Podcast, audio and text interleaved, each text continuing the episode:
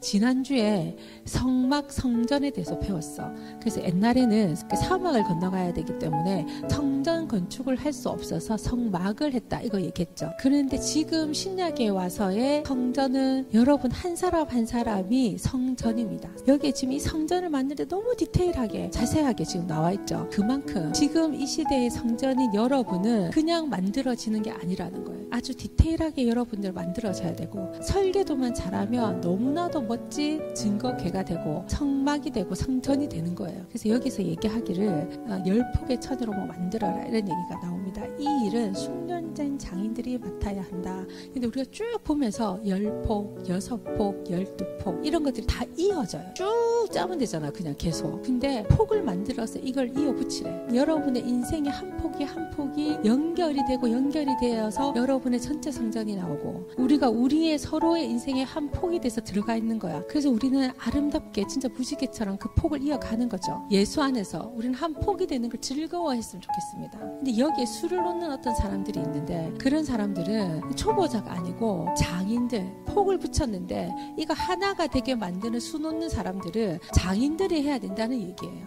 놔본 여러분의 부모님들의 이야기는 굉장히 아름다운 것이고 여러분의 선배들의 이야기들, 교수님들의 이야기들, 선생님들의 이야기는 굉장히 소중한 거예요. 왜? 그들은 미리 연습을 해본 사람들이거든. 그래서 여러분은 어디부터 시작하면 제일 편하느냐? 그들의 삶에서부터 시작하면 편해. 그들의 삶을 이렇게 이야기를 들으면서 여러분이 간접 경험으로 거기서부터 시작하는 사람이 굉장히 지혜로운 사람이에요. 그래서 전문가를 찾아가라고 하는 거예요. 여러분이 전체 성전이 되려고 하면 나의 하나의 폭을 수놓은 걸 거기다 연결하는 거 굉장히 중요하다는 얘기를 계속 얘기하고 있어요. 여러분 옆사람이 얼마나 소중한지 알겠죠? 한 사람도 포기하면 안 됩니다. 서로 노력해서 천에다가 수를 같이 놓아주는 그 일들을 우리는 반복해서 해야 됩니다.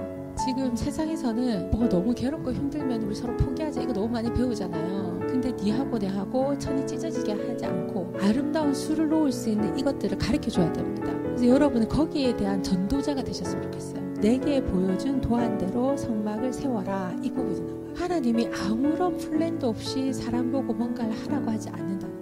여러분한테도 분명히 하나님이 이런 설계도를 보여준다는 거예요. 십계명과 아론의 쌍난 지팡이가 만나 이 세 가지의 도안을 우리가 지난주에 공부를 했어요. 근데 오늘 내게 보여준 도안대로 세워 이 성막도 마찬가지라는 거지. 우리가 성전이 서로 서로 모여서 가는 게 에클레시아예요. 그러면 한 사람이 어떻게 해야 되는지 도안도 나왔지만 전체가 어떻게 성막을 이루어 가야 되는지에 대한 도안을 오늘 우리가 공부를 하는 거예요. 어떻게 첫 번째가 뭐예요? 니하고 내하고 천을 맞대어서 이걸 박는 거야. 그리고 거기다가 술을 놓는 거야. 근데 장인이 술을 놓으라고 했기 때문에 믿음의 선배들의 이야기, 그들의 술을 놓았던 그 방법이 너무나도 중요하다는 거죠. 그 방법을 잘 배우라는 거예요, 여기는. 그래서 여러분이 대학도 가고 뭐 가는 거야. 우리보다 학식 높은 분한테 배우는 거야. 그분들의 술을 우리가 배워가는 거예요. 그분들이 어떻게 신앙생활을 했으며 하나님과 어떻게 교제했으며 어떻게 그 가정생활을 했는지를 그들의 수를 우리가 보면서 배워가는 거예요. 우리가 연합된 설계도를 만들어가는 거죠. 한 폭의 그림들을 만들어가는 겁니다. 우리가 새로운 것을 찾는 것도 중요하지만 하나님이 세워놓으신 이런 도안대로 사는 것도 굉장히 중요하다는 생각이 듭니다.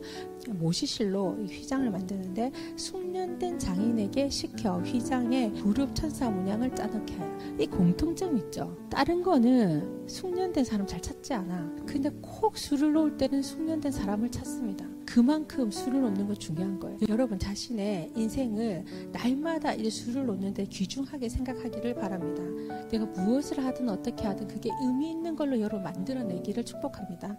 이스라엘 자손에게 등불에 쓸 맑고 깨끗한 올리브 기름을 가져오게 하여 이 기름을 만드는 법은 씨앗이나 어떤 것을 짜서 액기스를 만들어내는 거죠. 맑고 깨끗한 그 올리브 기름처럼 여러분의 삶을 하나님께 드렸으면 좋겠습니다. 그래서 등불이 끊임없이 타오르게 하라. 그 올리브 기름으로 태워가지고 등불을 계속 하나님께 태워드려라. 이것만 딱 보면 그럼 우리 삶을 주님께 드리라는 걸 뭐 내 삶은 하나도 없나 이러면서 딱 오해할 수 있어요. 임당수에 빠지는 심청이 같은 생각 자꾸 우리는 해.